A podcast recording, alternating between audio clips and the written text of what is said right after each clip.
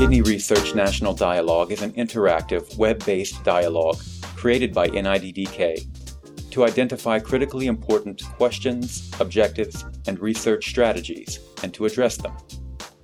The results will be used to prepare a blueprint for kidney research that clearly articulates future opportunities for the entire research community. In this episode of the ASN Kidney News podcast, ASN counselor Ronald Falk speaks with NIDDK about the dialogue, what it is, the feedback it has generated, and what it means for the future of kidney research. This is Ron Falk for the American Society of Nephrology, and with me today is Christina Rys-Sikora, who is with the National Institute of Health and specifically NIDDK. Christina, welcome.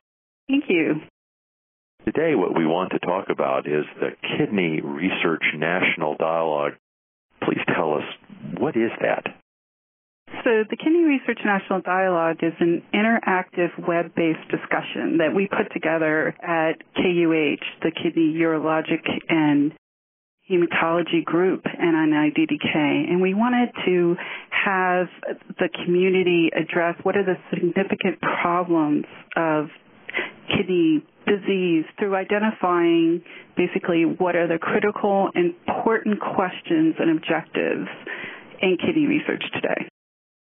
That was a novel way of eliciting this kind of community response.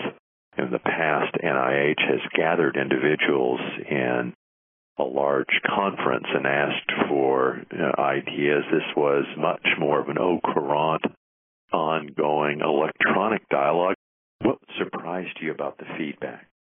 A couple of things. First, one thing that we were really surprised about was that the depth of the input to the Kidney Research National Dialogue, and that also that the commenters collegial.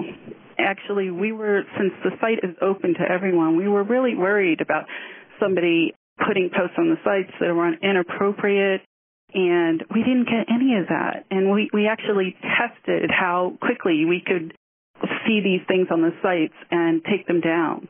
And um, during our beta testing, and we did we monitor it throughout the um, phase one, and we really didn't see that. The other thing that we um, were really excited about was that we got good distribution not only in the United States but actually in every continent except for Antarctica across the world. So this global attention was very exciting to us.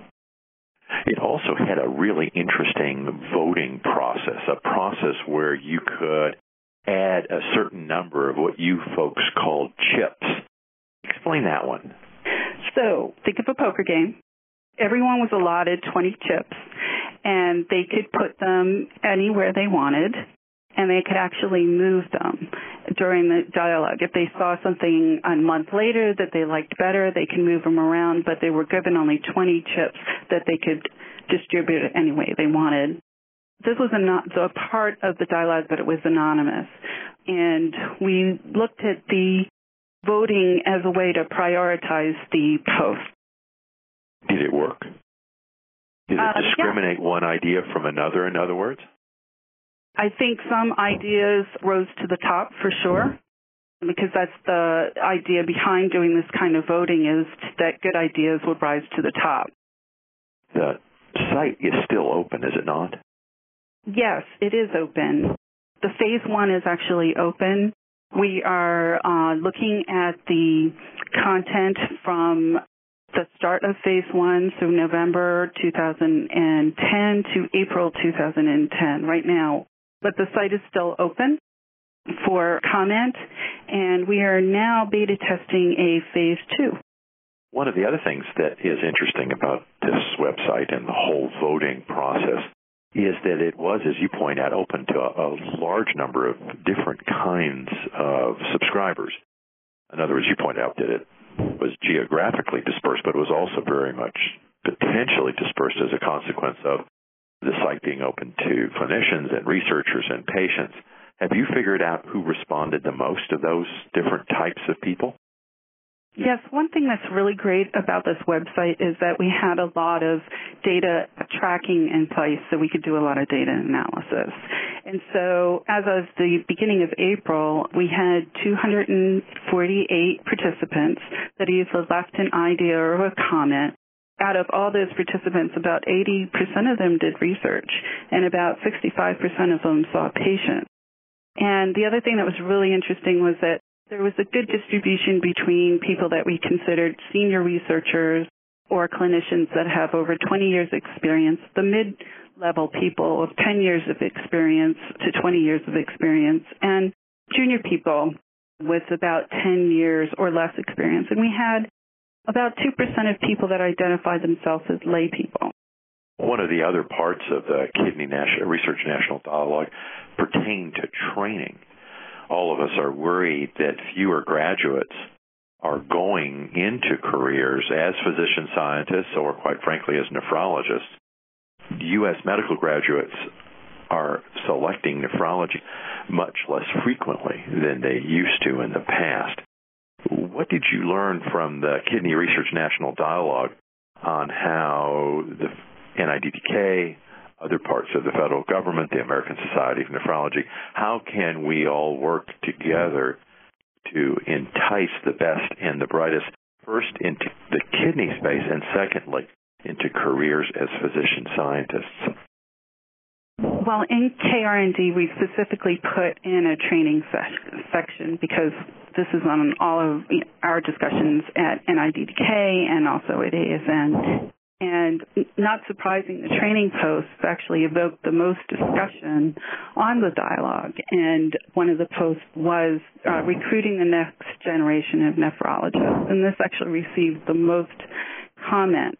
There was also a post in the training se- section that I really liked because I thought it was so eloquent. Is um, where is Homer Smith when you need him? And the gist of that post was that the current leaders in nephrology really need to restore the enthusiasm for nephrology in their local institutions and, and work with the national organizations the ASN and, and um, NSF and NIH to provide more training opportunities.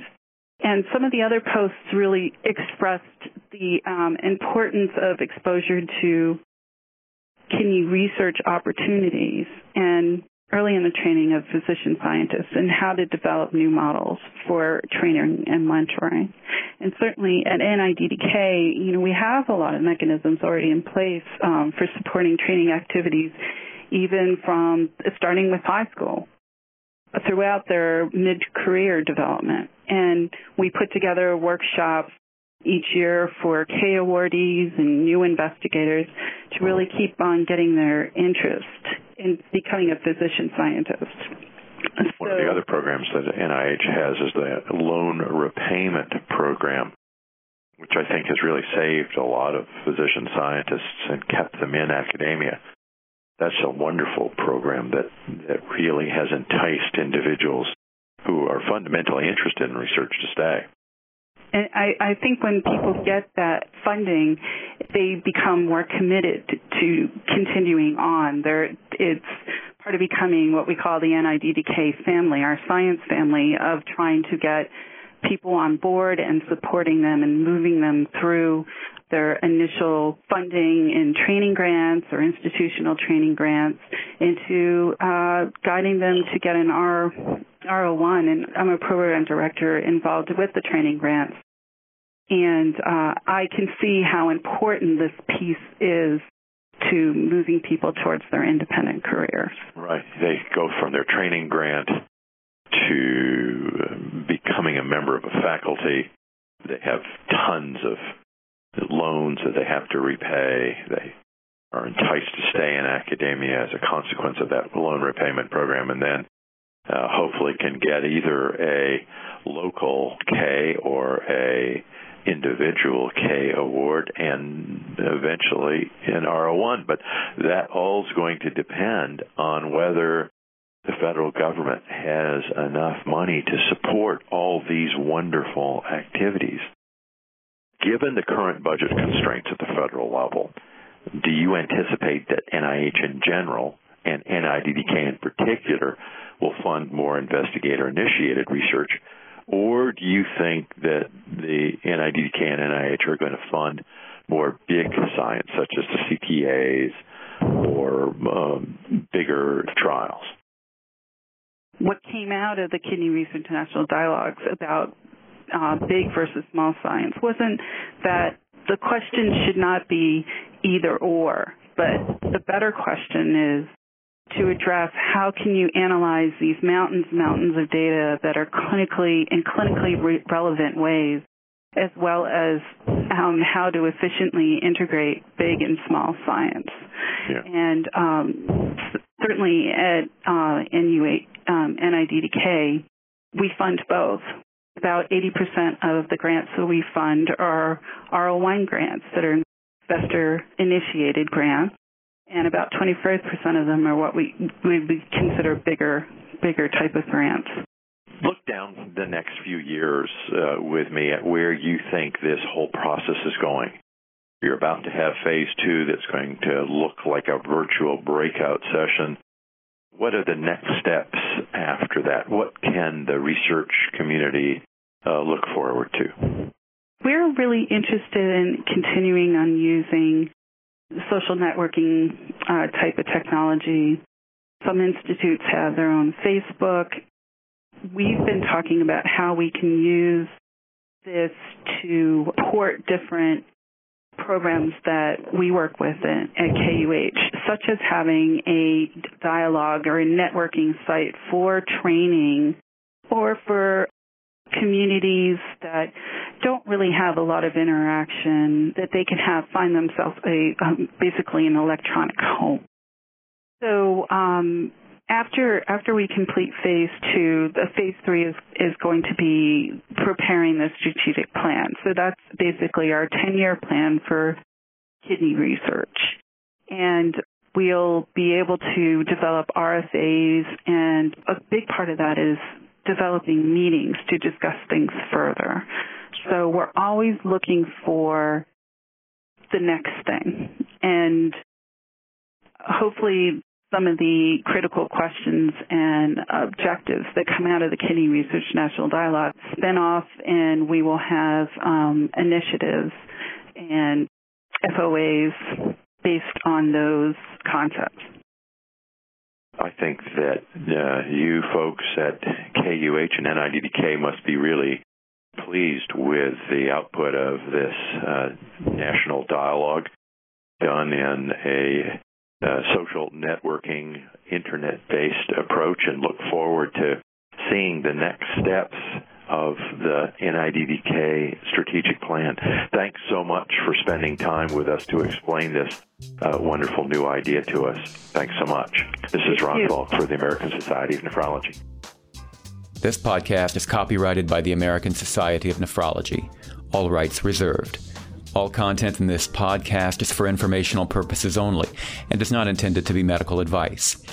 The information in this podcast should not be used during a medical emergency or for the diagnosis or treatment of any medical condition. Please consult your doctor or other qualified healthcare provider if you have any questions about any medical condition or before taking any drug, changing your diet, or commencing or discontinuing any course of treatment. Thank you for listening to this podcast of the American Society of Nephrology.